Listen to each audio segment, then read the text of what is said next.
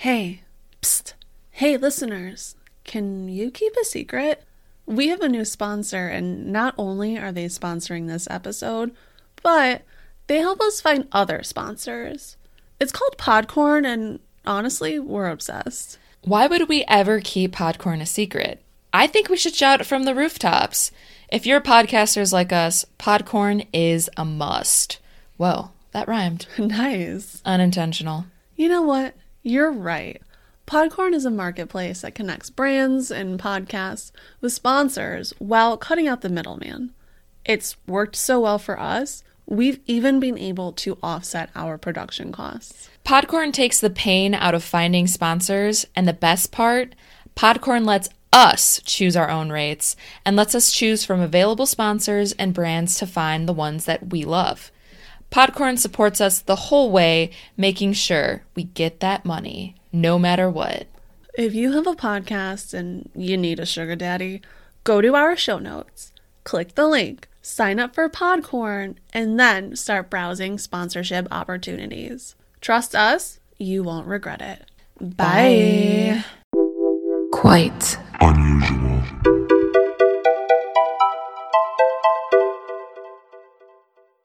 Hello, hello. You are listening to the Quite Unusual podcast. I'm Nicole. And I'm Noelle.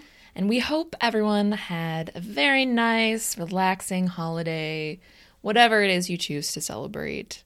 This episode will be coming out the Monday after New Year's, but obviously we're here recording before then.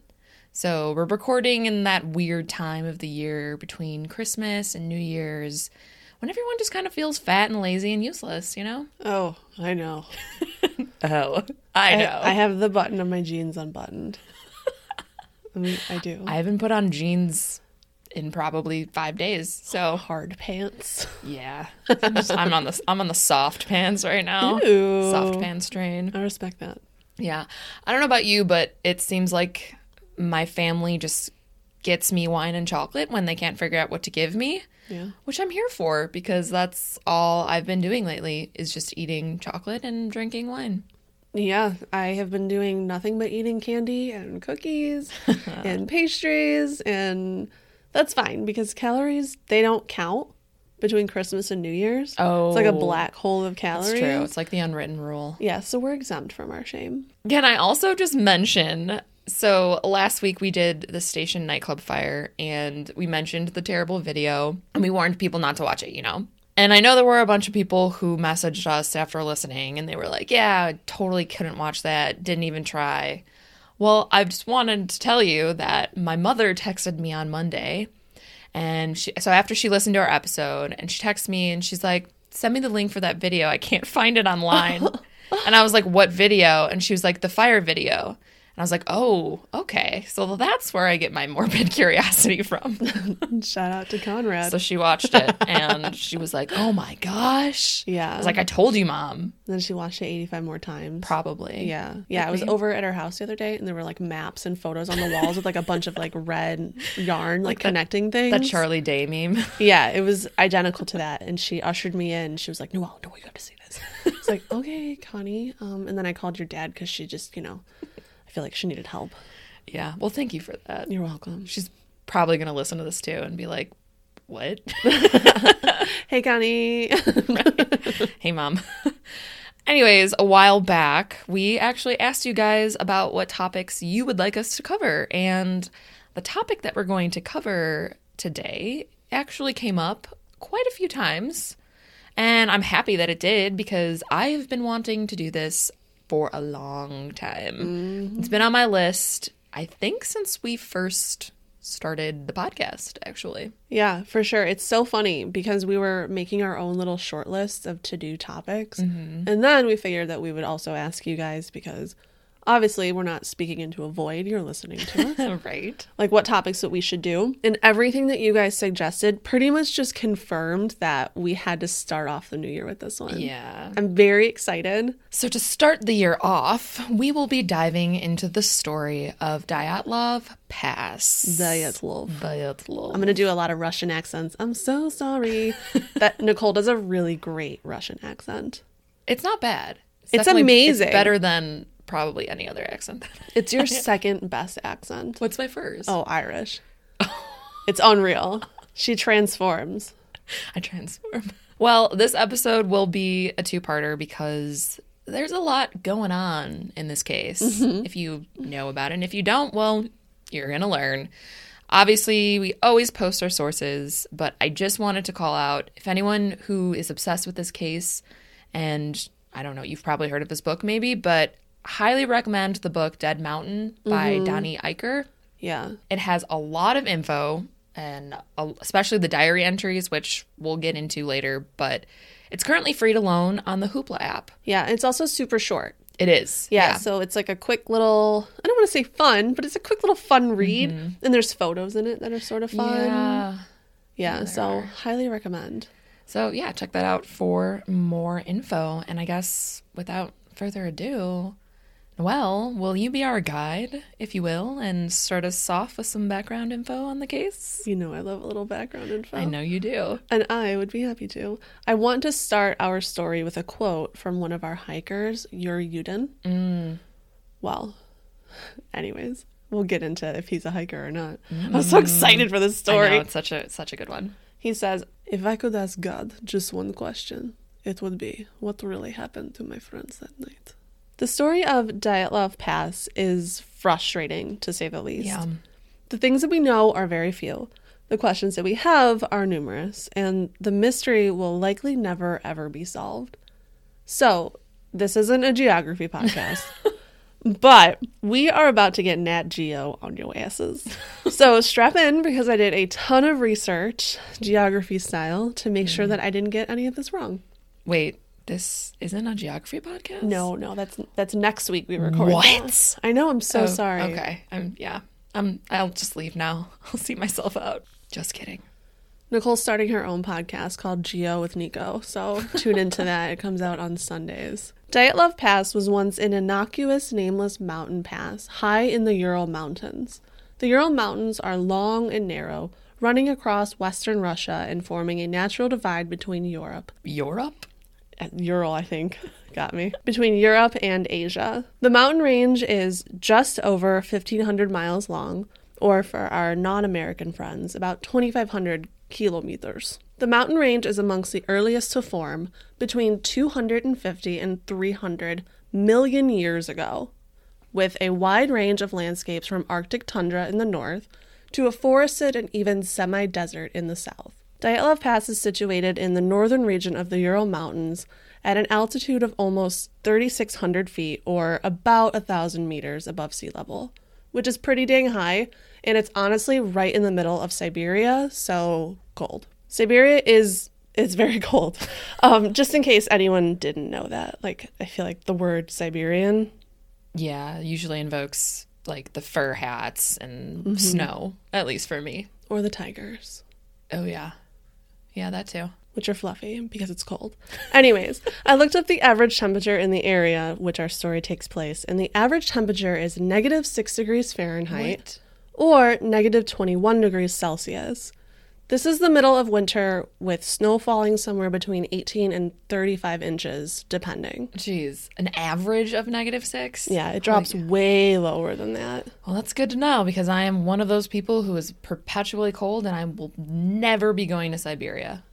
Oh, Ever. what are you going to do with these plane tickets I bought us? Surprise. Surprise! Surprise trip to Siberia? For my birthday in February, let's go! Fuck no. Our group of adventurers was traveling to a mountain called Kholat Syakhl in the Mansi language.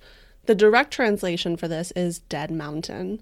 It's called this because of the lack of wildlife in the area and also because it's super spooky and the Mansi like goth shit.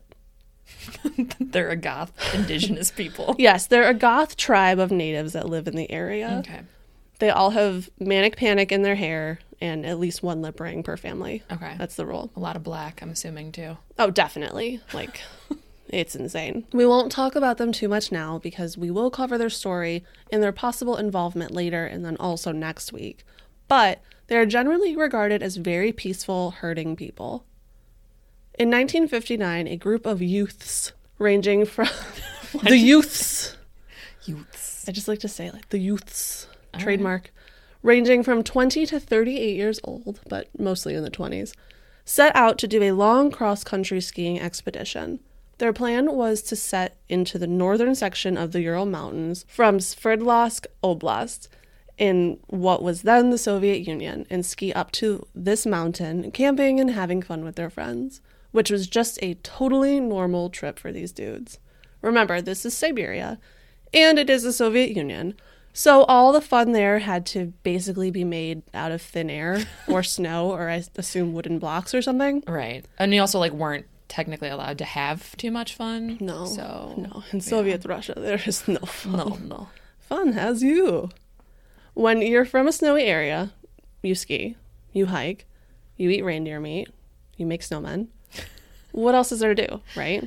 It's what you do. It's you got to. Got to. Igor Dyatlov of Pass and Incident fame was the leader of the group. He was outdoorsy, clever, and brave.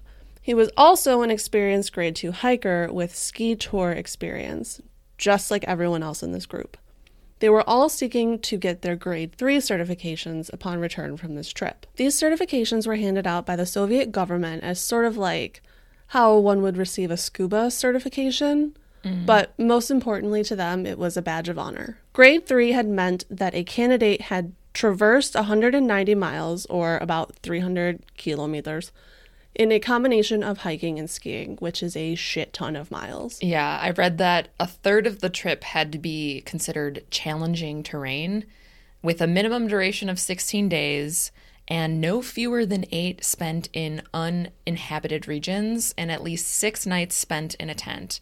And if they completed it, I mean, they would technically be considered masters of their sport. This sounds terrifying. Yeah. I won't go to Target without mace and my cell phone. You carry mace. no, I don't. I have this thing though, it's called Birdie, uh-huh. and it's terrifying, and I keep accidentally pulling it. What is it? It's like a keychain, but you pull one half of it, and it's like a strobe light, and it makes this oh. insane, super high frequency noise to like, I don't know, like scare Alert? your attackers or whatever. Oh, and you accidentally pull it all the time? All the fucking time. I, took it off I my would do that keyring. I have that um like the kitty. It's like Oh. the cat and it has Mm-hmm. the spikes. And um I actually had to buy another one cuz one time I had jury duty and I it was on my keys. Yeah. And I went through uh security obviously to get to the courtroom and the lady yelled at me because I had it on my keychain and she told me it was illegal It is illegal. and she threw it out. Yeah. And I was like, "Well, I'm sorry." Sorry, I don't want to be attacked. Right. Why isn't that illegal? Exactly. Yeah, it is illegal. It's technically brass knuckles. Wow. Well, I currently have something illegal on my keychain. Nicole, stop. They're going to call the cops on us. I can definitely see how your weapon of choice would involve punching. yeah, it's it's very on brand for me. Sure. If you were a Pokemon, you'd be Hitmonlee. okay, back to this Master of Sport thing. How wild is that? They were named by the government as Masters of Sport, which seems like a really high honor, especially in a communist society where everyone has their place and you don't get to wear color or anything. Yeah. So, I mean, I don't, I'm sorry, I'm just broad, broadly generalizing the Soviet Union. So, if we have any pro Soviet Union listeners, um, I'm sorry, I guess, for offending you. But I just, I just assume that it's really harsh and Yeah, I think Dull. It's, yeah, I think it's safe to assume that. okay, okay, great. I also read about this thing in the book Dead Mountain called The Thaw, mm-hmm. which was an easing of Stalin's grip after Khrushchev took over. So Russia was going through like a mini Renaissance light version. And things like arts and recreation were becoming more widely acceptable instead of just being frivolous mm-hmm. when you could be working. You know what I mean? Why are you hiking? And these kids who I guess are around our age, right? We could kind of say that. Uh, they're a bit younger than us. Remember, we're like 30. So, What? yeah. Did you forget? No, you're 30. I'm not yet. Okay. Don't do this to me. right. Okay, well, these children, these youths, they had grown up in a very harsh Soviet condition. So they were now allowed to have fun and watch movies and play music and do sort of carefree things instead of just work all the time, I guess. So they were allowed to hike and ski 190 miles in the frigid Siberian winter. Just like fun kid stuff, you know? Just the whole country as a whole went from hammer and sickle to harmonica and sickle. Or I guess in this case, mandolin and sickle. Nice. Emphasis on sickle. Mandolin and sick. Oh. One time, can I tell a, a cross country skiing story? Yes, please do. Okay, one time we had to do cross country skiing when I was in, I think, sixth grade. Seriously? Yeah, it was part of our gym class in the winter, and it was a freaking nightmare. Where did you guys go skiing? Did you have is it like a retreat? no, no, no. It was just like behind the school in the field. What? Yeah. I remember I couldn't wear my glasses because they kept getting all fogged up. So I was basically completely blind. And I fell probably six million times, if I had to guess. Mm-hmm. Every single time my skis would cross each other and I couldn't get up, and it was mm. terrible. And I literally remember lying in the snow and just silently crying until class was over. My class never did that. I've never been skiing in my life. Really? I'm kind of jealous that your school did that. Yeah. Okay, well, I went one time and I think I have PTSD from it because I literally cried in the snow until they blew the whistle. And then I took my skis off and I walked back in ski boots. Oh, I'm sorry. Yeah, I was super fat and very unathletic. Unlike now, you know, let's get back to our actual story and not Alright. just my childhood traumas. okay. Igor and his buds had probably well over 100 miles worth of skiing and hiking under their belts, so they probably weren't crying during gym class. and in Soviet Russia, tears cry you. I was gonna say they weren't allowed to cry in gym class. I'm gonna try really hard to stop making Yakov Smirnoff style jokes. Yakov Smirnoff. What? You've never heard that? No. In Soviet Russia, I don't know, name a thing. Cork pop you. I don't know. You've never that heard from? this? There's a comedian. His name is Yakov Smirnoff, and he came to America from Russia because he wanted to be famous. Uh-huh. He didn't speak any English. and he like kind of learned English and did a lot of jokes in broken English. I've never heard of him. Oh my god, stop it. I'm gonna make you watch a YouTube video after Okay, this. okay. Those are Deal. like that's like the joke that that's what his jokes were. Like in Soviet Russia, clothes hang you. I don't know why if he made jokes like that, kind of. So I'll stop doing it though, I promise. I probably won't stop. I was gonna say, please don't stop doing it. Anyways, the group of snow avengers that Igor was assembling would be called the 21st Congress of the Communist Party of Soviet Union, or CCPSU for short, which we should call the. Gaspasu. Yeah, so we're just going to casually call it that. So when we say KSPSU, we're not choking, we're trying to describe this right. party. So just remember that. That's right. The group was composed of some of, of some of Russia's best and brightest.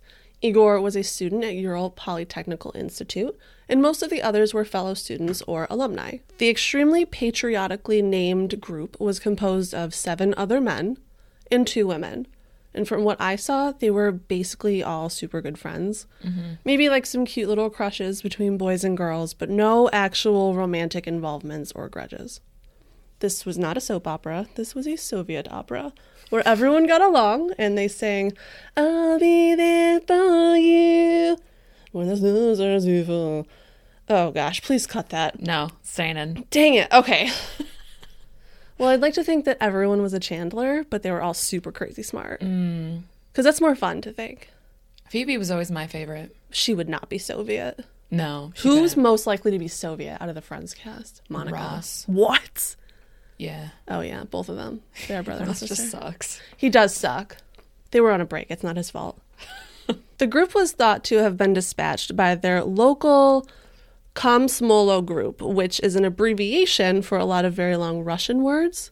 Oh, and is it? yes, and I'm not word. No, I know, and I'm not going to attempt to say it. But the translation is the All Union Leninist Young Communist League. Okay. Basically, Boy Scouts, but sponsored by the Soviet government. Communist Boy Scouts. Absolutely. Got it. The route was hashed out by the by the group and designated so that they would reach the far northern regions of Sverdlovsk Oblast in the upper portion of the Lozva River. The group laid out their plan to the City Route Commission in Sverdlovsk. Remember how Igor and the gang were looking to seek their Category 3 certification? Yes. Well, that's exactly why they went out in the middle of winter when most of the rest of us enter hibernation mode. Yes. The route that they had selected, which would reach the mountain called Gora Otorten, was an estimated Category 3 difficulty, only during the most difficult time to traverse the mountain in the harshest part of the winter, which is late January, early February. But these were cold weather, outdoorsy people that probably just thought nothing of these temperatures. I mean, they were raised in Siberia. Yeah, right. I read that today with advanced equipment that we have now, their route wouldn't be con- it would it would be considered average. Really? Which is insane to me because hiking in negative degree weather is not average to me at all. But I guess back then it was considered extremely difficult because it was only 1959 and I mean their tents didn't even have zippers. They had to sew themselves in. So, Yeah. I mean, think about just people from 1959. Back when they thought that you could just like jiggle fat off your body. Remember those cool old exercise machines? yeah. And also, I can't walk upstairs without like needing to catch my breath. Mm-hmm. So I can't even imagine skiing on flat surface without crying during gym class. And just sitting there waiting for it to be over. Yeah, I'm like out of breath right now, Just sitting here. just sitting here speaking for a really long time. well, you do have asthma. I do. Thank So- you. Thank you for falling back on that for me. You're a really good friend. You're welcome. And also, this just reminded me of when it's spring and it's 35 degrees out here mm. in Chicago. yes. Yeah, and then people start going outside in shorts, but much more extreme. I saw pictures of Igor and the gang in just basically turtlenecks and flannels, just chilling outside in the middle of January. Oh, casual. Yeah, like this was just a walk in the park for them. What is it with people from Chicago doing that? I, s- I swear, it's like our winters are just so bad that at the first sight of sunshine, every dude breaks out his shorts and muscle tanks. yeah, it's Like, ridiculous. It's a thing here. It's like a beanie and shorts. Is like spring weather. With like Converse shoes, too. Yeah, for sure. Snow be damned. On January 23rd, the group was issued their route book, which listed their course as following the number 5 trail, and they left the same day that they received it. With them, they brought a camera, which is absolutely amazing because we have hundreds of photos of these people, which we will share on our social media so everyone can see. There's some super cute pictures. yeah. This whole expedition was actually just really, really well documented, which is incredible for the time and because it's such a big mystery that we mm-hmm. have all this information. Right. They brought with them paper and pencils to write letters, and they even made a fun little newspaper called the Evening Otorten. They also brought with them some postcards, which they mailed out to family and friends, and no alcohol besides a small bottle of medical grade alcohol, which some reports call vodka, but I think it was probably closer to rubbing alcohol. Mm, yeah. But isn't some Russian vodka just basically rubbing alcohol, anyways? The stuff we drank in high school was. right. Hey, all right. Before leaving, the whole group decided that they would give up smoking cigarettes and just bring none on the trip with them to kind of go cold turkey. Although one of the members, Alexander, snuck a little pipe and some real tobacco in with his belongings, which I think is hilarious, but also a dick move. Yeah, it didn't go over well with the rest of the campers. I can imagine you're all hiking a mountain um, and you're trying to quit smoking, and this guy just kind of pulls out a pipe and he's like, So, when are we taking a rest? all in all, this was just a regular group of fun loving young people looking for adventure on the side of a mountain. Nicole, our narrator, did they find fun and adventure on the side of the mountain? Are, are we doing this again? We're going to do this again? Okay. they did not find fun and adventure on the side of the mountain. You have such a good narrator voice. How much would you charge me to narrate my whole life? Just walk behind me and narrate. Just pay me in like cakes and cookies. That's fine. Deal. Deal? Deal. Just start Okay. following me around and speaking behind me. Okay. Okay, thank you. It's important to point out that while this group was a group of young kids, they were pretty much all in their early 20s. Like us. Yeah, like us. There's, I mean, they're with the exception of one member, but they were all extremely smart and capable, and they were all either students or graduates f- from Ural Polytechnic Institute, located in Ekaterinburg, Sverdlovsk Oblast, Russia. I want to talk a bit more about these eight men and two women, kind of more about their personalities and who they really were, so we could kind of get to know them a little bit, if you will. The thing that happened to them was not their fault. Last episode with the fire and the tragedy, obviously, it was a mistake. It could have been avoided. But this group was very organized, and whatever it is that happened to them should not have happened. And their expedition was well thought out and it was planned. And it just adds to why their story is just so sad. It's super sad. And this, to me, is just one of those weird things that, yeah, should have never, ever happened. And it's just a total freak mystery. But it has such a final destination vibe to me. Almost like it was somehow fated to happen, even though that's totally awful to say. Yeah. But it's just so bizarre. It is very weird. So, do we want to meet our group of 10 hikers? yeah. Introduce us to the gang. All right. So, the first member of the gang that we have is Yuri Doroshenko. He was only 21 years old, and he's the first of the three Yuris on the trip because there's three Yuris. It's just the way it is. Got to be. He knew Igor because he was also a radio engineering student at Ural Polytechnic Institute. Oh, you know what? I'm reading through some laws here actually, and there is Oh, a are you? law, yeah, that in the USSR, if you have an Igor, they also must be accompanied by a minimum of two Yuris, but no more than four to make it legal. Oh, okay, So yeah, this checks out. Checks out. Yeah. Yuri Doroshenko was known to be a brave and confident man. He was not new to camping or hiking or the great outdoors, as he had once chased off a bear from a campsite wielding nothing but a geologist's hammer. Only in Russia. That is the most Russian story I have ever heard. I know, right? the next person we have is Yuri Krivonishenko, also Yurgi. So we're going to call him Yurgi because there's just too many Yuris. Too many. Too many. His birth name is actually Georgi, which is spelled like Georgie. Yeah. and his nickname is Yuri. Because I Oh. was also wondering, because a lot of the stuff we read, they call him both things and like go back Yeah. and forth. Yeah, they do. So basically, Yuri is the Slavic version of George. Oh. So yeah, his name is spelled Georgie, Yeah. but it's pronounced Yorgi, which is Yuri. Which is also called Yuri. All the same name? I don't know. All right. Well, I'm confused. So we're going to call him Yorgi. Love it. All right. He was 25 years old and he was the funny one of the group. So he was like the Noelle of the group, if you will. Oh, You're the funny one. stop it. I'm just the one that has like knowledge about horror movies and that's it. That's all I bring to the table. Well, you you're really good at breathing during like long speaking sessions, so you also bring that to the table. Mm. Okay, okay. Yeah, you're I got that it. too. Your oxygen intake is can't be beat. Well, Yorgi was always playing pranks and he carried his very own mandolin and he would play it multiple times throughout the trip. The book said that he was always ready with a wisecrack and a mandolin. So he had a pretty big personality. He was a student of construction and hydraulics. First, I am honored to be the second Yuri of the group.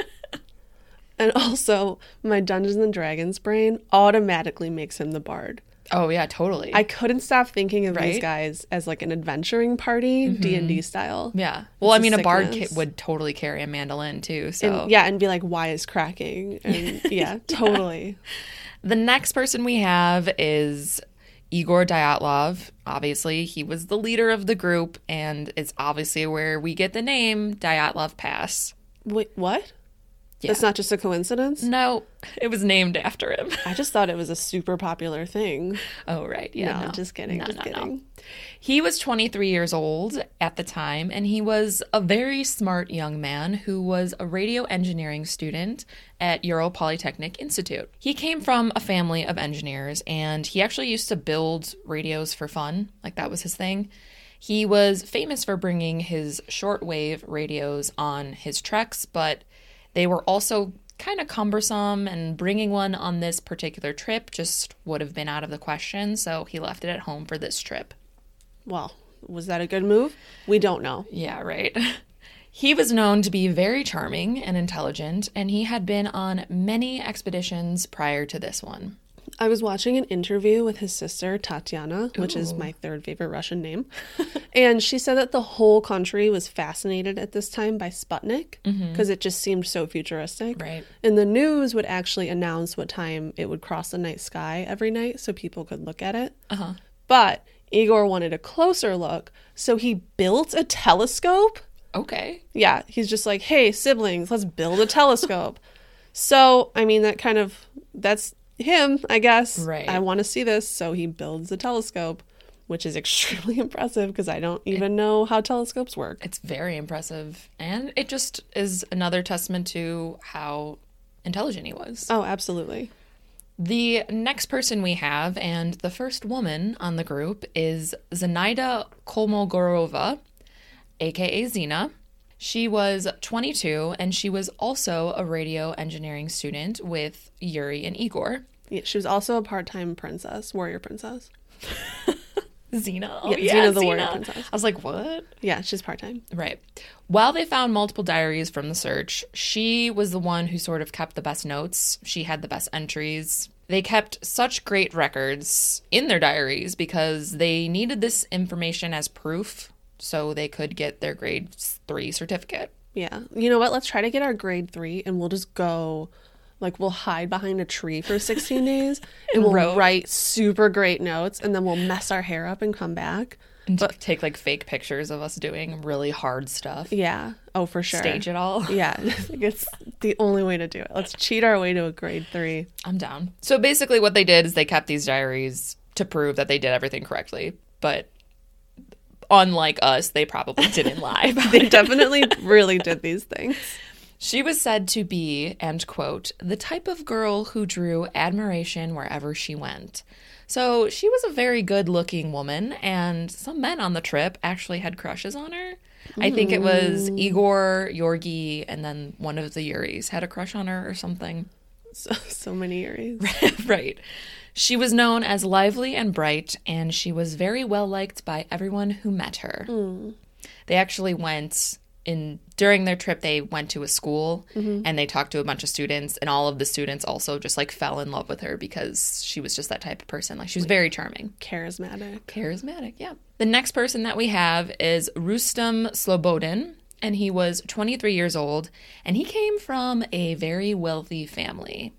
Both of his parents were affluent college professors, and he had actually already graduated with a degree in mechanical engineering. He also played the mandolin, though I don't think he brought one on the trip, but he loved singing as well. He was very well liked by everyone in the group, even though he was like the rich boy and significantly more well off than the rest. He didn't show it, and he fit in well with everyone. I read one anecdotal story that he had a jacket that was like his absolute favorite and he had it for mm-hmm. years and years. Yeah. And it was all ripped up and totally ratty, Yeah. but he wore it anyways. Right. So I don't think he was a Richie Rich type. No. He was like a Soviet rich type. You know what I mean? Right. Yeah, Yeah. You can see, and there's in the many pictures that they've taken, you can see his jacket and he's wearing it and it's totally all ripped up. Yeah. But he just loved it, I guess. Yeah. So that's hey. nice. Yeah. The next one we have is the second woman on the group, and her name is Ludmila Dubinina, and she was the youngest in the expedition, being only 20 years old. She was studying construction industry economics and was very outspoken and highly principled. She was also a communist. Very communist. So she, on top of all that, was tough as nails. On a previous hiking trip, she had been accidentally shot in the leg after someone mishandled a rifle. And it was reported that while she was being carried out, or I guess helped, she was just cracking jokes and laughing the whole time in high spirits. Like she didn't really care that she had just been shot in the leg. It is just a flesh wound. I do not care. pretty much. The next member we have is Nikolai Thibeaux-Brignolles, or Kolya. I don't know how you get that from there, but Nikolai? Kolya? Kolya? Kol? Oh, yeah, Nikolai Kol. Okay, okay, okay. Well, he was 24 years old, and he also had already graduated with a degree in industrial civil construction. His French last name actually came from his great grandfather who had immigrated to Russia in the 1800s. He was very serious and well read, but he could also find humor in any situation. I also read that he carried a special bag just full of baguettes because everyone knows. For real. yes, everyone knows that if you are French and you're asked to prove it, you just pull out a baguette, Mm. there's no disputing it. You, you have to have a beret on hand at all times. He, yeah, he always wore one under his fur hat. under his winter hat. Yeah, it was sort of his thing. Our next guy that we have is Semyon, also known as Alexander, also known as Sasha, Zolotaryov, and he was a bit older. He was, some articles said 38, some said 37, depending on the article. So the thing to point out is just that he was older than the rest. Ancient. He was actually a ski and tour instructor, and he wanted to add performance points to his degree so he could hit the rank of master or, I guess, expert instructor, That is so cool. right? To be called a master of anything. I'm going to be a master instructor.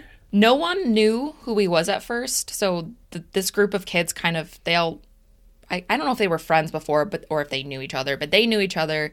No one knew him, so at first everyone was a little kind of iffy, but then he sort of just fit right in. He sang along to the mandolin songs, and they were just like, "Okay, you're cool." He knows Lynyrd Skynyrd. He's cool. He was actually recommended by friends of the team from the sports club because he was originally supposed to go with another group mm-hmm. and it just didn't work out. So then he kind of latched onto this group last minute. He also had a bunch of tattoos, which was not heard of in communist Russia. Fun fact he had a picture of beets tattooed on his forearm, That's v- honestly very cute. right? And maybe they're his favorite food. Very Russian seeming. But the reason why he had all of these tattoos was because he was a World War II veteran and he actually was a combat engineer. And a combat engineer is as metal as it sounds. Yeah. Basically, his job in the war was to go in first to the battle site and pretty much secure the site. So the chances of your survival as a combat engineer in World War II were very slim. Yeah, not a lot of these guys survived. No. I think something like 80% of combat engineers in World War II died. Yeah. But he didn't. He survived, and he actually had four medals. It's amazing. He was fortified by the power of beets. so he made it through every time. The next man we have is Alexander Kolvatov, and he was 24, and he was like the big, like he was a big dude. Beefy guy. yeah, like the muscle of the group, I guess you can say. He was studying nuclear physics, so he was big and smart. That's how we like him. Double whammy.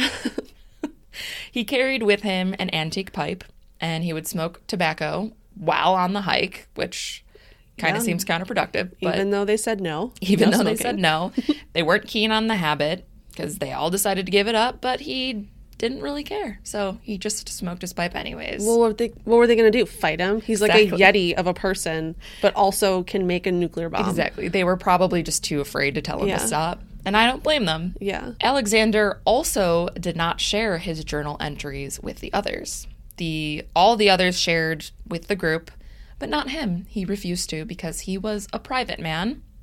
And I think of him as like the tall, big, brooding type who just sort of smokes a pipe in the corner and, and everyone's probably like afraid of him. Oh, yeah. He's just always staring off into the distance Right. and writing poetry and smoking a pipe. He only chimes in like here or there, you know, that Yeah. type of thing. He laughs like, huh. That's it. You get one ha out of him. And he only has like five a year. So if you can get him to laugh, you're fucking killing it. The last and final member of the crew was Yuri Yudin, and he was only 21 years old, and he was the only survivor, but there's a reason for that. He was a geology student, and he was known to have a very good sense of humor. The reason why he survived was because he had to turn back and was not present at the time of all of the deaths. And he had to turn back due to medical reasons. So he had a lot of medical issues like rheumatism, which is pain in your joints and your cartilage and your bones. He also had a heart condition and chronic knee and back pain. So his condition got so bad actually that he had to take a year off of school. That's how bad it was. Wow. But he found therapy in hiking and he sort of hiked as a way to overcome his medical issues. But the hike just proved too difficult, so he had to leave the group on January 28th. On January 23rd, 1959, the group got on a train to Ivdel, a central city of the northern province of Sverdlovsk Oblast, and they had planned to stay the night there. They had purposely purchased less tickets than they had people because they were students and they were traveling on a budget. So when the conductor would come through to punch the tickets, some of them would hide under the seats. And Ludmila or Luda, she was very good at hiding because of her small frame, so she was always the one who would like sneak under the seats when he came by. This honestly sounds very fun too. I know, isn't it hilarious? Yeah, like sneaking around. Just sounds super fun. Right. It was on the train that this these students first met up with Alexander or Sasha, the older man. He originally intended to go with a different group, but he had to drop out. And actually, Igor Dyatlov had a member drop out of his original group, so he did have room for one more. And imagine being that guy who That dropped out. was almost in this group. Yeah, Yeah. it's Dude, insane. I keep thinking about Yuri. Like, sorry, let me specify. Yuri Yudin, Y- Yuri Yeah. 3. Um, Yuri three. Just, I feel like he probably has a lot of survivor's guilt. oh, for sure. Yeah. For sure. While on the train, Yorgi pulled out his mandolin and they all started to sing songs. And actually, it was reported in their diaries that Yorgi was actually almost arrested in the beginning of the trip for singing and playing his mandolin at the train station. Yeah, not allowed. Yeah, in communist Russia, singing and having fun, not allowed. So he was brought to the police station, but he was later let go, thankfully. But what if they arrested him and he couldn't go? He would have would have survived. been alive. Yeah. Maybe. Maybe. Maybe. Maybe. After a few pit stops along the way, like I mentioned before, they stopped at a school, they talked to some kids, and they also met up with another group led by another Yuri, Yuri Bilnov, and they were sort of embarking on a similar excursion. Well, he couldn't go with them because if you remember, according to the law, an Igor must be accompanied by a minimum, Minimum of two two. Yuris, but no more than four. So if they let him go too, technically that's four Yuris, and it's really cutting it close. And they already had the run-in with the mandolin with the police. They didn't wanna so get arrested. they're like, you know what? We just we can't go with you. Sorry, It's too many. Yuris. It's too many. Too many Yuris, man. You gotta stay back. Anyways, they traveled with this group to get to the starting point of their actual hike. So the group finally made it to Ivdel on January 25th, 1959. Ivdel was a gold mining settlement and was then used as a location for a Soviet prison camp built in 1937, which was actually unknown to Westerners until 1963. In fact, Stalin's little secret prison camps predated Hitler's concentration camps Oh, Cute. in what he called the Gulag system. And his camps actually functioned way after concentration camps were liberated, too. That makes sense. I think a lot of Soviet Russia was kind of locked down to the outside world. Yeah, Yeah. Yes. It's fucked up. totally. And many people obviously did not agree with the Soviet Communist Party, and these people were either killed or thrown into these camps. And it was also known as the Great Purge. And it's estimated that 750,000 people died during this Great Purge. That's terrible. Yeah, just for disagreeing with their government, pretty Yeah. much. It wasn't until 1989 that the Soviet prison system was finally reformed, which is insane to me. And I feel like we didn't learn about it in school, but anyways, we're not here to talk about communist Russia, really. So, Well, I mean, it was like the hammer and sickle. It wasn't like the hammer and like the sidebar where like you were allowed to like kind of chat with people about how you didn't agree with the Soviets. You just kind of had to do what they wanted you to. yeah, or you got killed. Yeah. or thrown into prison.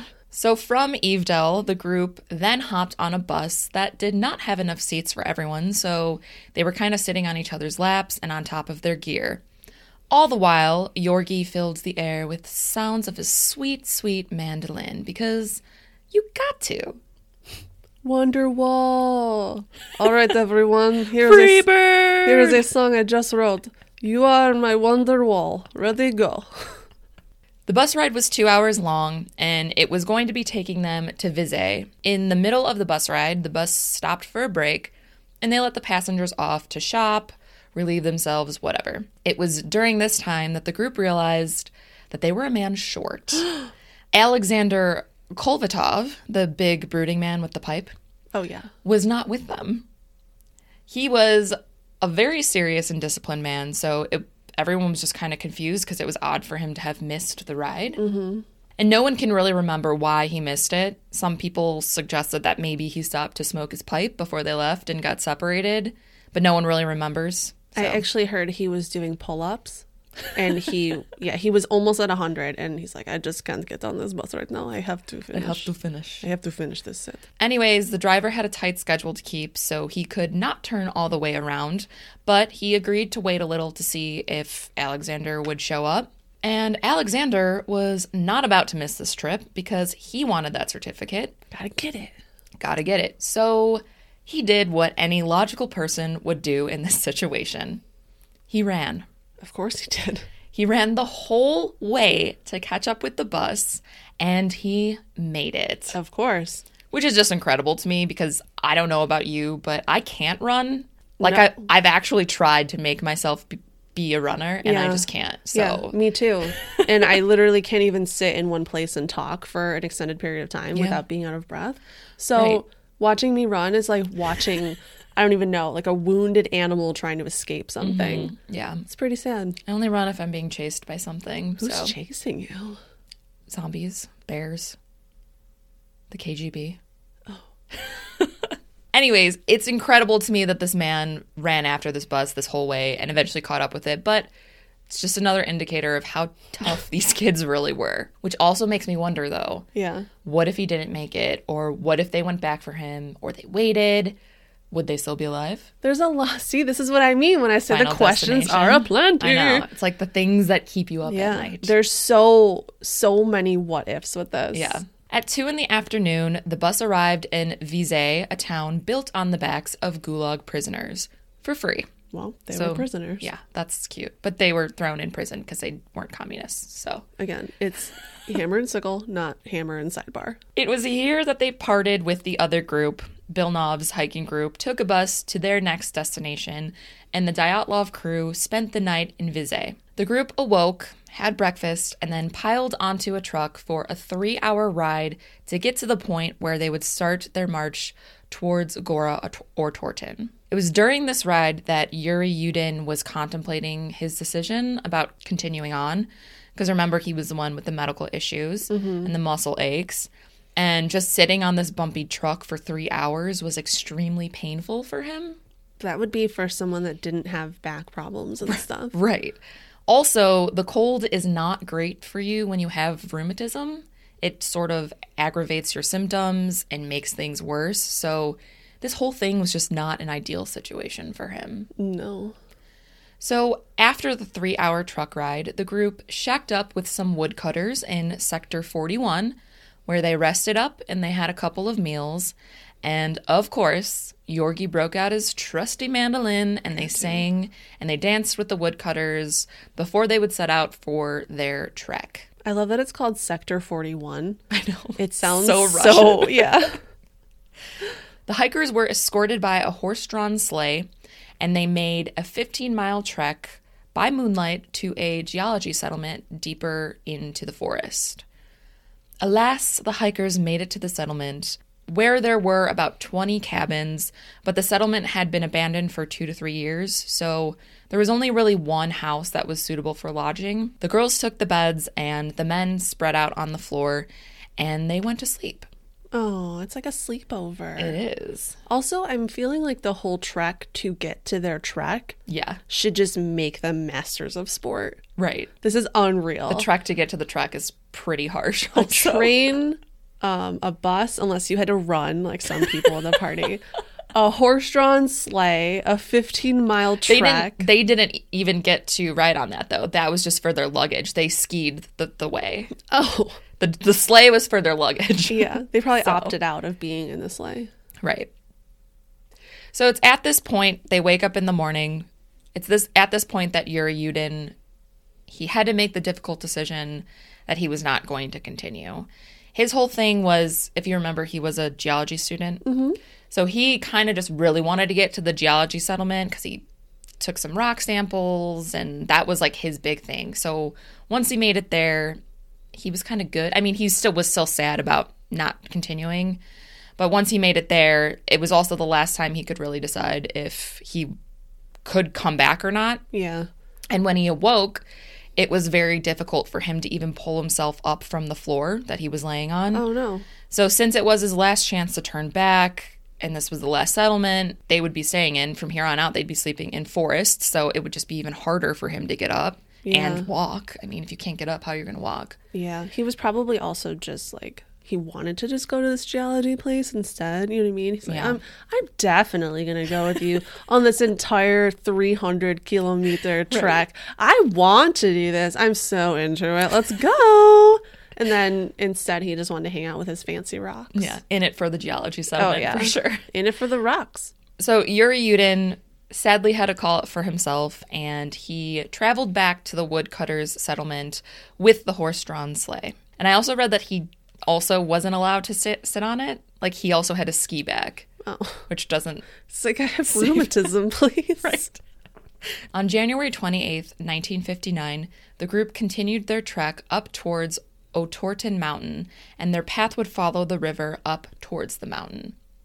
We now follow their journey from what pictures and diary entries were found because Yuri Yudin was no longer with them, and they wouldn't encounter anyone else along the way. So, as we know, they all died. So, What? everything from this point on is just diary entries and pictures. We think they didn't encounter anyone on the way. That's true. We don't know. We don't We know. don't know. The journey was difficult, as expected, and the group took turns leading. Each person would lead for 10 minutes and then they'd switch. They also had to stop every so often just to scrape the packed on snow from the bottoms of their skis, so it took a long time. The group was hiking between two dangers one being the fragile ice on the river, and then the other being the treacherous terrain on the riverbanks. This is until they came across an existing path that they found that was made by Mansi hunters. Very convenient. Very convenient. During the evenings, each member had an assigned task for setting up their campsite. After everything was set up, the group would cook dinner, they'd talk around the fire, sing to Yorgi's mandolin, and then they would go to bed and rest up for the next day's adventure. That sounds really nice if it wasn't negative 85,000 degrees out. Right. It sounds super fun. The third day of the trek was noted as a very difficult one in their diaries. The temperature had dropped and a southwest wind was picking up with snow falling, and the group could no longer make out the Mansi trail that they were following. The snow was four feet deep in certain places, and the forest started to thin out, so their cover was thinning as well. Although they lost track of the trail, the group still noted Mansi tribe symbols among the trees that they passed, and Xena even copied a couple of symbols in her diary. Yeah, it looks super, super cool. Mm-hmm. But unfortunately, they couldn't read what it said. Right. And I also heard that the symbols weren't really, it wasn't stating anything that would have been of use to them. Right. It would have been like, oh, this group with this many people, this many dogs. It was just like, I guess, a record keeper Yeah. for people who had traveled there. It wasn't anything like, don't make a left turn because the Yeti lives there. It wasn't anything like that. that would have been very helpful. It would have been very helpful. Yeah. Unfortunately, that sign was covered by four feet of snow. right. After their difficult day, the group had to find a suitable place to make camp for the night, which was not an easy task as they were basically just in the open now, so they had to retreat a bit to find a spot amongst some trees. Tempers were also a little bit hot because they had just experienced this really shitty day. Yeah. And Luda got into an argument with Kolya about who would stitch the tent. But then around dinner, their moods began to lift because they gathered around the fire to celebrate Yuri Dor- Doroshenko's 21st birthday. Happy birthday. They don't sing there, do they? Well, They they did because they were in the middle of nowhere. So oh, they so they, it wasn't illegal. It wasn't illegal. Nothing's illegal on the mountains. if you sing Happy Birthday in the woods and no one's there to hear it, you don't get arrested. If you sing Happy Birthday in the woods and everyone in your party dies, did it make a sound? Anyways, they gifted him with a tangerine that they had brought and like kept and away from him so he didn't see. So they give him this tangerine, and I guess uh, tangerines were considered a special fruit because they were only available for a brief season, and they were often given as gifts on New Year's Day. Giving citrus for New Year's and Christmas is super good luck. Is it? Mm-hmm. Oh, I never knew that. And also, the color orange was illegal in the Soviet Union. so, this was another illegal activity, but no one's around. No one saw it. Instead of eating the tangerine all on his own, Doroshenko shared his tangerine with the group, with everyone except for Luda because she was still salty from her quarrel with Kolya and she had locked herself in the tent away from everyone oh, else, Oh no. which I think is hilarious. It is funny. Fine, then she doesn't get tangerine. The next day, on January 31st, this would be the final day that we have documented in their journals. So, what they did is they typically wrote their entries in the mornings. So, they would write about the events of the previous day, mm-hmm. the morning after. The group set out at 10 a.m., and the weather had worsened even more so. The wind had picked up and it was snowing, but Igor in his diary had written that it was probably just most likely from the wind blowing the snow from the treetops, so it wasn't actually snowing. Yeah. But it was still falling down. right. On this day, the hikers stayed away from the river that they had previously been following, and they actually started to make their way up the slope towards Otorten Mountain, where they rediscovered the Mansi tracks that they had been following. Yay. Yay! It's like when you take a wrong turn, like a wrong exit on the highway, Mm-hmm. and then you're super fucking lost and you can't figure out how to get back to the highway. Right. And then you finally make it back an hour and a half later. Yeah, you see that like green sign, and you're like, thank God. Yeah. Mm-hmm. That's how they felt with these Mansi tracks. The trek up the mountain was very hard and very slow, and they actually created a method on the spot to help them ascend, and they called it path treading. And it consisted of the lead hiker taking off his or her backpack, beating the path ahead for five minutes, and then returning to the group in the back. So then the next person would go up what that person had packed in and then mm-hmm. do that and then come back and they that's how they were making it through the snow because it was four feet deep i mean Yeah. insane super cool. Very clever, but they are engineers and scientists and pipe smokers. So It's true. You know, at 4 p.m they began to look for a place to set up camp for the night they went south to the Ospia Valley, where the wind wasn't as strong and the snow wasn't as high. The only problem with that was that firewood was scarce in this area, and the wood that they did find was super damp. They managed to start a fire, and they ate dinner inside the tent. Igor would write the group's final diary entry, which is this. He writes, Russian accent. You're going to make me do a Russian mm-hmm. accent? Do okay. it. You can do it. You're so good. Channel Svetlana. All right. It's hard to imagine such a cozy place. Anywhere at the ridge, under the piercing howls of the wind, hundreds of kilometers from any settlements. That was an amazing accent. I feel like I can do better, but I'm not going to do it again. That was really, really good. And actually, I have, um, I kind of didn't want to share this with you before, Oh. but I have an entry from Alexander the pipe smoker. Yes, you? this is the only diary entry that they found. Okay. Really? Of his? Yeah. Do you want me to Oh. read it now? Yeah, do it. Okay, ready? Should I do the accent too? Of course, you made me do it, so now you have You to do, do, a it. really good Russian accent. So do you. Okay, so let me see here. Let me just pull it up. Okay, great. Here it is. Hello, dear diary. This is Alexander. I just wanted to say that Igor is a really good cook, and I'm feeling very cozy in this place on this ridge right now. I'm so happy to be with my friends today, smoking this pipe without them. Ha, fuckers. Whoa, this is nice, right? Yeah. You made this up, didn't you? no, that's real. Is it real? No. it's not real. Does he continue on? He does actually right here. Okay. I can't wait for tomorrow, which is February 1st. It is going to be super exciting because it will be snowy on the mountain, unlike yesterday, which was very snowy on the mountain. I cannot wait to hang out with my friends for the next week and then get back home safely to my family. Love. Your undying love, Sasha. P.S. If you don't smoke all of this tobacco, just dump it out and don't give it to your friends. Don't give it to your friends. That was real. Okay, so in whatever that was. what? That's real. I'll show it to you okay. when we're done You have a copy of it? I do. and you translated it? I speak Russian. Oh, do you? Mm-hmm. Okay. Well, I guess that's the second to last diary entry then, because Igor's was Well, the last. technically, Igor's was the the last known one in the group's diary. Mm. This was in um in Alexander's, you know, his his private one. Okay. that no one saw. I believe you. I hope you do because why would I lie to you? It's not like you've ever done it before. I don't lie. On the final day, February 1st, It's my birthday. It is Noelle's birthday. The group took 10 pictures, and judging by their faces, they were in pretty good spirits. Because it was my birthday. Yeah, that's why. They were laughing in the pictures because it was Noelle's birthday. That's right. The group had a task for the day. They needed to construct a labaz, or I guess a temporary storage shelter for their gear, because they were about to hike up even further up the mountain and they needed to lighten their load. Yeah, like a little cache of like cachet, Yeah. if you will.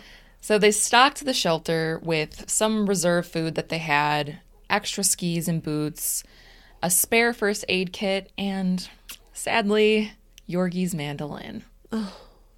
So after the shelter was done, they continued on ahead. Can you imagine that discussion between Yorgi and the rest of them? Being like, no, you guys, I need to bring it, okay? If I don't bring it, how will we fight off the UFOs? and they didn't How- bring it. You know, if they brought it, they could have serenaded the Yeti They probably and lived. Yeah. Yetis notoriously love mandolin music. Everyone knows it. The pictures of that day show the hikers maneuvering through difficult terrain. There's sparse trees, and they're hiking single file towards the top of the mountain.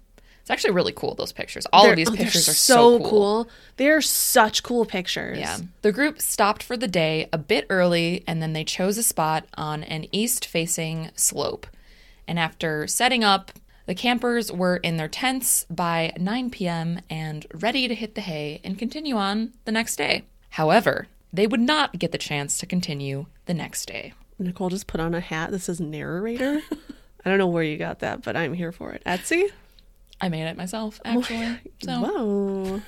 Before they had left on their journey, Igor Dyatlov had agreed that he would telegram back to the sports club as soon as the group returned from Vizhay. He gave a rough estimate of February 12th as the date that they would return, depending on conditions and such. Mm-hmm. Like if they're having a lot of fun up there, they might just hang out for a while. right. I mean, it could be a day early, it could be a day later. Just around that time is what he said. Yeah, like if they found a hot tub, mm. it's going to take an extra day. I mean, probably two. Once you're tubbing, time don't mean nothing. When Yuri Yudin dropped out of the group to return back home, Igor told him that it would likely be much longer before their return, but he didn't know when, which sounds very ominous to me, knowing what we know now. Yeah. When the 12th came and went, everyone waited, knowing that the weather may be keeping them, or like a hidden hot tub might be keeping them, and that a delay would probably be a little bit normal. When the 20th of February came and no telegram arrived, members of the adventuring group's family started to raise questions and eventually demanded a rescue operation. Yeah, I would hope so. Right? Eight additional days. Yeah. But contact wasn't, like, if you think about it, we are constantly texting and calling people now. Yeah.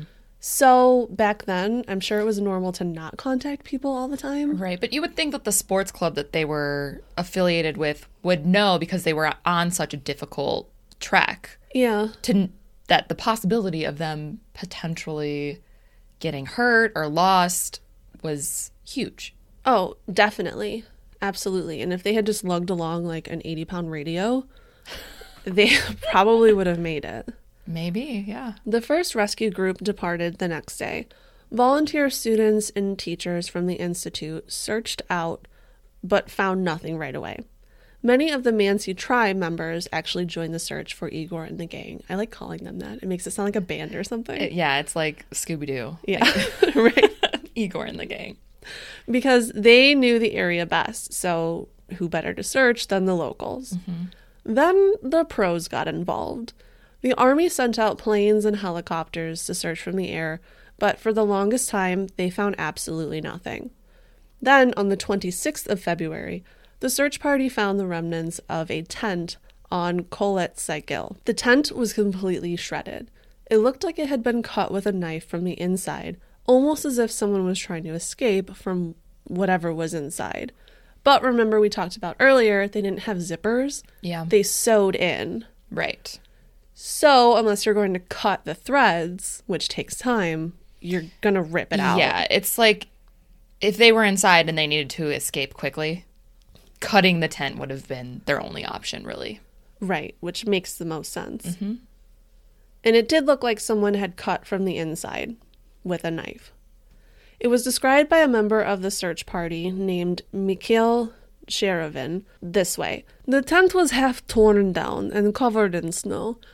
It was empty, but all the group's belongings and shoes had been left behind. The inside of the tent was orderly. The group had taken off their skis and made a sort of floor at the bottom, like a hard surface to lay on. Mm-hmm. And then they layered the contents of their packs down, with many of the remaining boots neatly arranged along one, I'm going to say wall for like a lack of a better word. Oh, yeah, like wall of the tent. Yeah, That works. like along the perimeter. They lined it all up super orderly. There was also a little unassembled stove in the middle and a ham wrapped in a cloth hanging inside the tent, so we can assume that they didn't have time to eat dinner yet. Oh, really? So they hadn't even started getting ready for bed. They were just cooking dinner? Um, so that's what it seems like. I know you're you're a camping guy, so you know the little camp stoves that take like ten seconds to assemble. Yeah. Well, at the time, that didn't exist. Yeah. it took a really, really long time to put these together, and they used to actually have competitions on who Yeah. could assemble them first. So if they didn't even start assembling it, Yeah. we can assume that they weren't even ready for Right. dinner. and I think they said that the fastest time was like a little over an hour or Yeah. something. So it took that long just to set up the thing that's going to cook your food. It's ridiculous. Yeah. Yeah. Plus, their ham was hanging up, and you know what they say about a hung ham. I don't. What do they say? It hasn't yet been eaten. Oh, okay. Right. It makes it's pretty self-explanatory. Right Yes, there. stupid me. I don't know why I said that. Next time you see a hung ham, you'll know. The search party followed nine sets of footprints. Some of these footprints were barefoot, others were just in socks, and one track was only wearing one shoe. Hmm. The tracks led to the end of the woods on the opposite side of the pass, about a mile away from their camp. About 16 feet into the tracks, they were covered up with snow and it was very difficult to follow. You know, like when you get off the highway and you like make a wrong turn and then Right, No, I'm right. just kidding. I'm just kidding.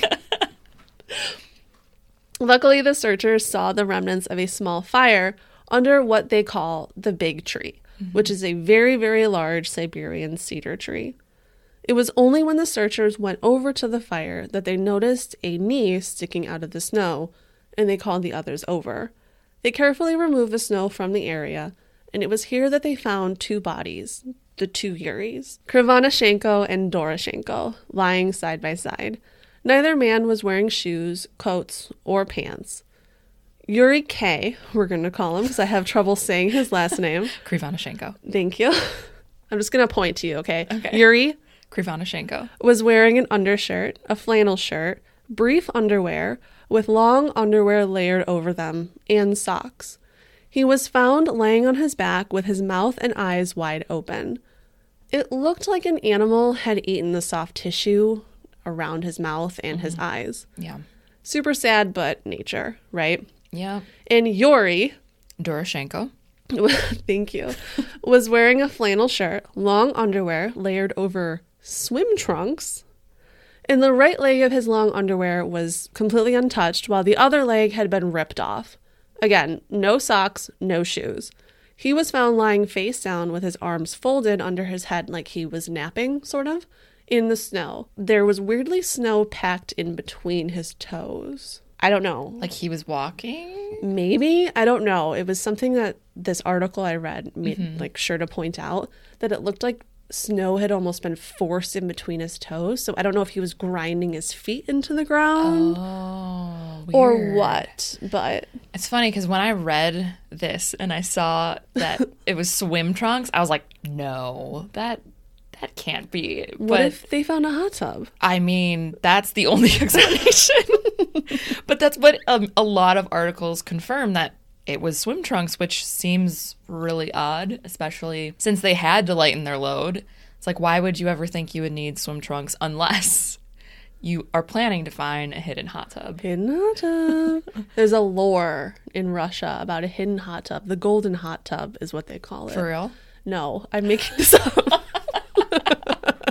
it sounds like a very Russian lore, though, The doesn't it? hot tub, the golden hot tub that when you sit Like in at the top of the mountain, yeah, you become the leader of the Soviet Union, you become the master of the Soviet. the master. hmm They were that's what they were really trying to do. They weren't trying to get their grade 3 certificate.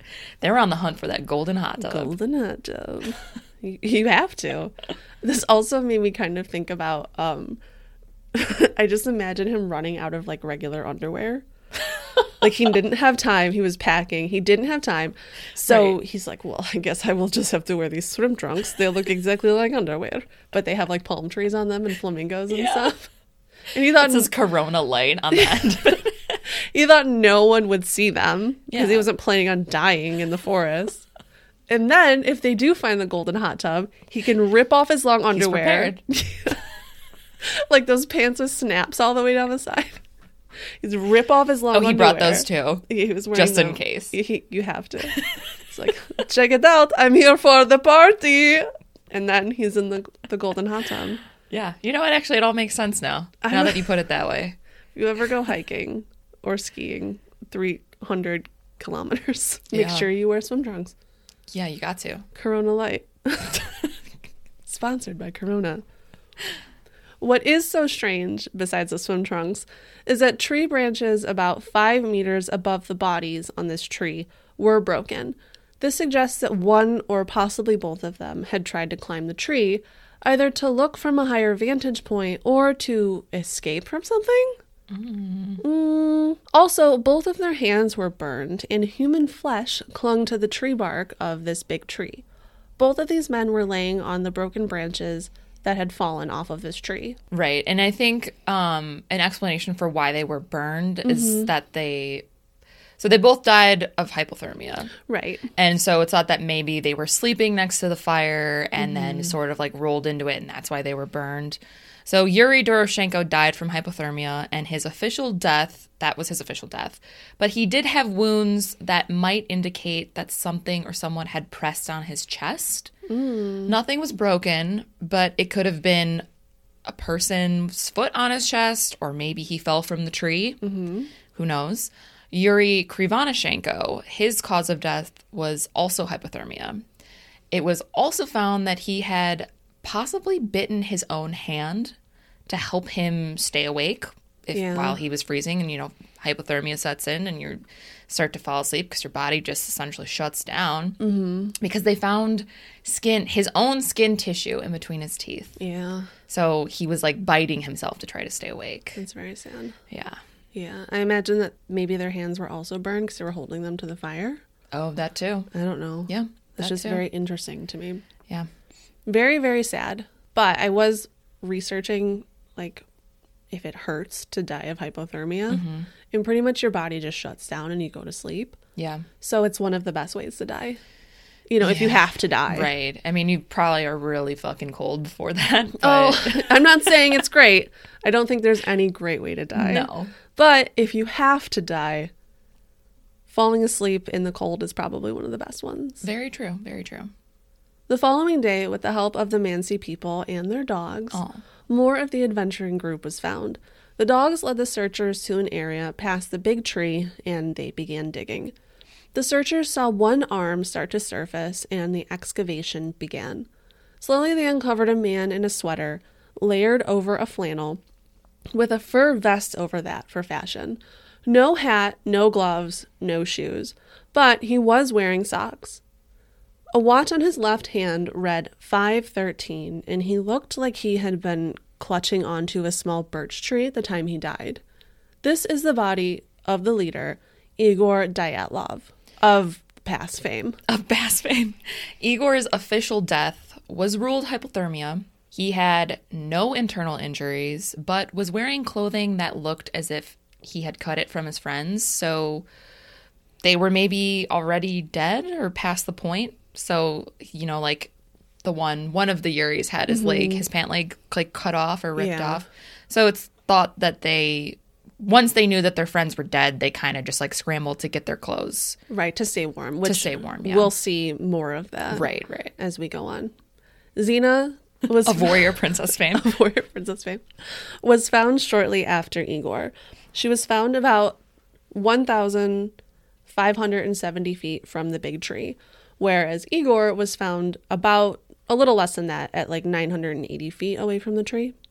She was laying on her right side with her right leg bent very strangely. Hmm. She was also wearing a jacket, ski pants, and a hat. No shoes, but she was wearing socks. Her official cause of death was hypothermia due to a violent accident.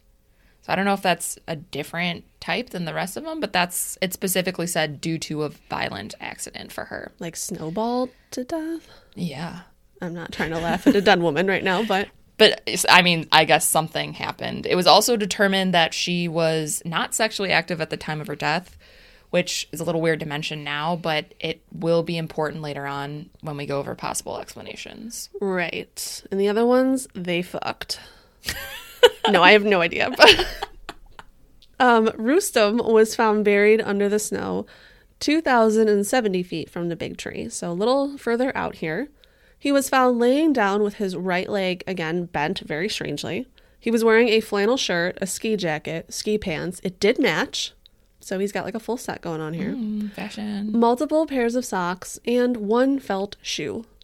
And he died of hypothermia, but was also found with a minor skull fracture that some suggest was done with a blunt object. So, I mean, I guess he could have fallen, but they came to the conclusion that it was a blunt object. Yeah. He also had cuts and bruises on his hands and on his legs, which were sort of weird when they did the autopsy. He was found with livor mortis spots on the surface of his body, which possibly indicated that his body had been moved post mortem. Very interesting. They also found this on Doroshenko, Kolmogorova, and Slobodin.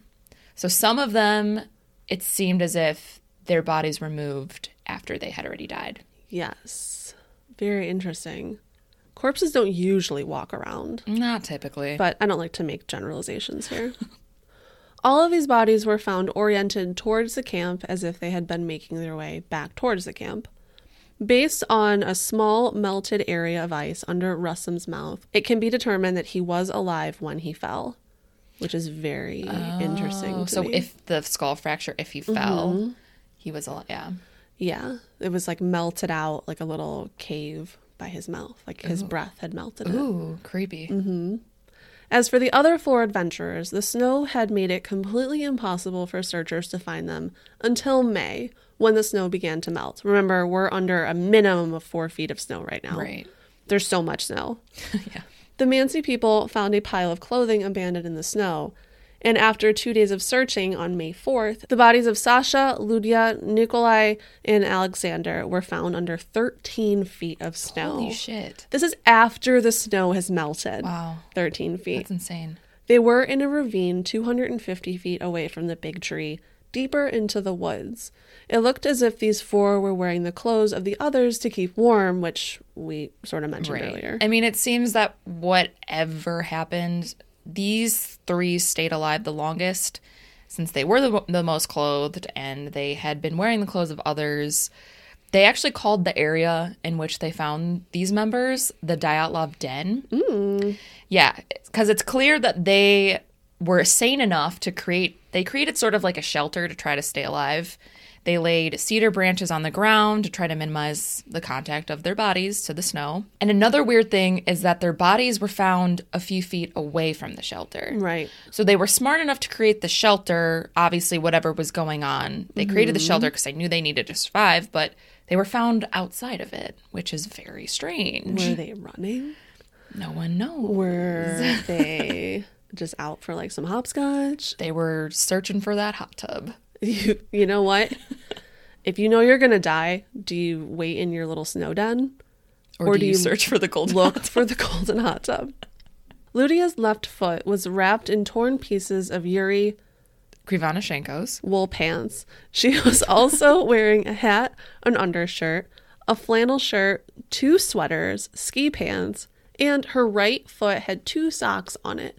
She was found face down in the frozen creek. Her death is part of the reason why there is such a conspiracy around this whole case.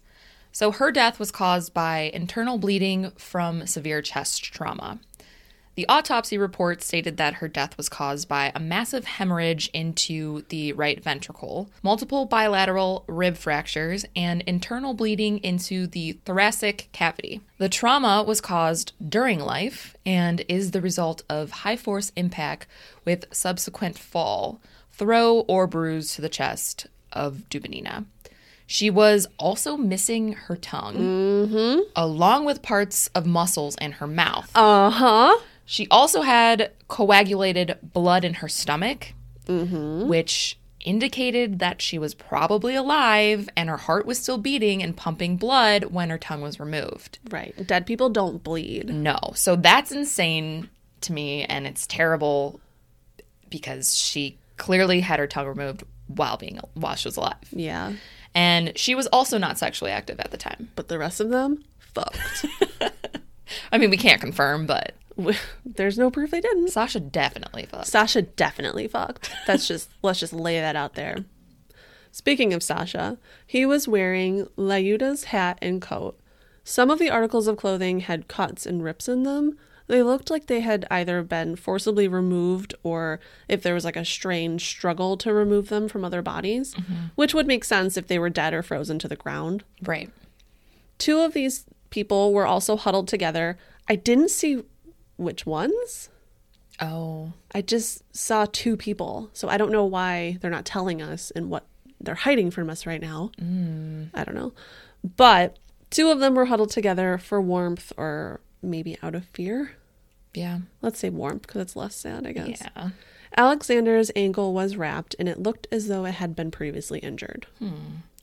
Sasha was actually found with his eyeballs missing. What? He also weirdly had a camera around his neck, but the ice and the water had ruined the film. yes, he brought a secret camera. Yeah, so I wonder what was on that film, but we'll never know. The world may never know. It's said it was probably his idea to build the shelter, the Dyatlov Den, Right. because they did this a lot in the army, so it was probably his idea to do it. Sasha's cause of death was a combination of fatal injuries and hypothermia because he was found with several broken ribs. Interesting. Very interesting. Isn't it so sad that he was a World War II vet and like basically survived a tour that no one else did? And he gets knocked out. Yeah.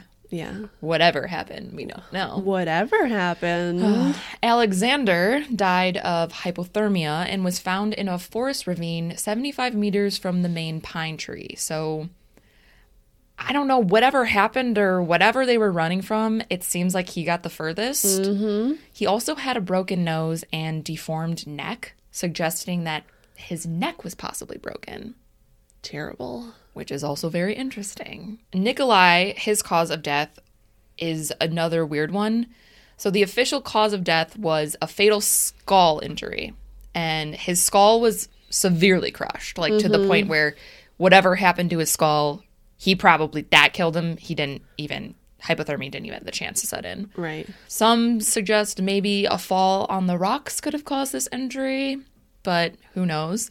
It's also important to call out that these bodies were found much later, so they were exposed to elements for much longer than the rest, so we don't really know. Right. Since they were found in the spring, there's a little like Yeah. not as much information we have. And I'm just kind of wondering out loud here broken ribs and stuff. Mm-hmm. Um, as much as I love a conspiracy, which we will very much get into next Oh, Hell week, yeah. I do wonder if maybe the 13 plus feet of snow had something to do with some broken ribs. I was honestly, I was wondering the same thing. Or Right. uh, I think it was Luda who had a slight chest. Uh huh. And I was thinking, okay, well, if nothing broke, it could have been the snow just packed on top of her. Right. How much does 13 plus feet of snow weigh? I don't know. Probably so much. I mean, yeah. Well, I don't know if it would actually really do anything to you though if you were laying down. I, I don't I know. think I'm not eventually, physics. I'm not though- physics. This isn't a physics podcast. What? What kind of podcast is this? I don't even know anymore. It's like golden hot tub. It's like a search for the golden hot tub. Check it out Tuesdays. Of course, a legal investigation started almost immediately after the first five bodies were found. And many, many theories of what actually happened began cropping up again almost immediately. Mm-hmm. Because how many questions? So many questions. All the questions? All of the questions. And I hate to say it, but this is where we will pick up next week with part two of Dyatlov Pass. Part two. Part two. so next week we will go over basically everything that you guys actually want to know. All the conspiracy theories, um, Explanations. what we think happened, the what they found in the investigation, all that good stuff. So I guess tune in next week for that. Yeah, and I don't think we're not going to do a listener lore because it's we're going to do it at the end of this, right? Yeah, I think we should. But uh, do you want to do like our own personal listener lore? Because I know you have a story, Svetlana. It's not really a story. It's more just the fact that I pretended to be a Russian named Svetlana a lot back in the day. What's so funny is that I used to pretend to be a Russian named Sasha back in the day. Yeah, and it, I don't even think we we didn't even do it together. No, no, we literally just found out It that wa- we yeah. used to do this. It was, I mean, I when I was in college and I would go to bars and men would talk to me that I didn't really want Uh-huh. to talk to. So I'd tell them my name was Svetlana. yeah, you And I- just I, don't know why anyone believed that because I don't look like Svetlana at all. and I definitely don't look like a Sasha. you can pull off Sasha. Thank you. but yeah, that's, I guess that's my listener lore. That's our listener lore. Um, whenever a man would come up and be like, "Hey, beautiful, can I have your number?" I'd take out the closest steak knife and I'd do that thing where you stab in between your fingers, and I would look him in the eye while I was still doing it, so I wasn't even looking, and I would go, "Sasha says no, go away." It's the only way. It's the only way. Yeah. You know, creeper's gonna creep, and Sasha's and Svetlana's gonna say no, niet. Niet. So that's our not real listener lore. No, it's just a thing we did. It's just a real thing that we did in real life. So, And you guys can use it because it works.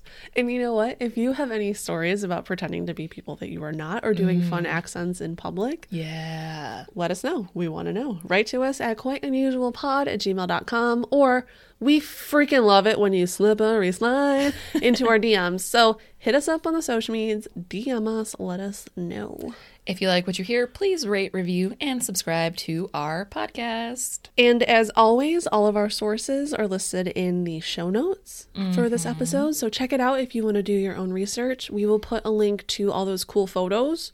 Yes. And Yes. you know what? I'm going to put the link to Tatiana's interview too, because it's very interesting. do it. Um, we also have to shout out one of our listeners, Sabrina, an Yes. Insta friend, Yeah. for buying us a drink this week. Thank you for funding our champagne habit, our prosecco habit. Um, Last of the year, last of the year, the Well- final pop final pop. of 2020. Yeah, so thank you so much, Sabrina. We're so grateful. Yes. If you guys want to buy us buy us a drink, we won't go home with you, but We'll tell you that our name is Svetlana and Sasha, and then we'll run away. we will. we absolutely will. If you ever see us in public, we're just gonna whip out a no. I am so sorry. You are mistaken. You won't know us. But if you want to buy us a drink, a bottle, um, just one one maybe little shot situation, whatever, you know, whatever you're feeling, um, you can go to buymeacoffee.com slash quite unusual pod, or we have the link for it in pretty much the link in all of our bios Yeah. all over tree. the interweb. Yeah. So check it out there and buy us a drink, and we'll give you a shout out. And we will probably do a dance while we pop that cork. Yeah. Depending on how we're feeling that day. It depends. Sometimes we don't dance. yeah. Maybe we'll ballroom dance next time. Mm. I don't Foxtrot. think. Ooh. Anyways. Do you do you have anything else to plug? I think this is when I tell you to celebrate the strange. I should probably also mention to keep it unusual. Bye. Bye.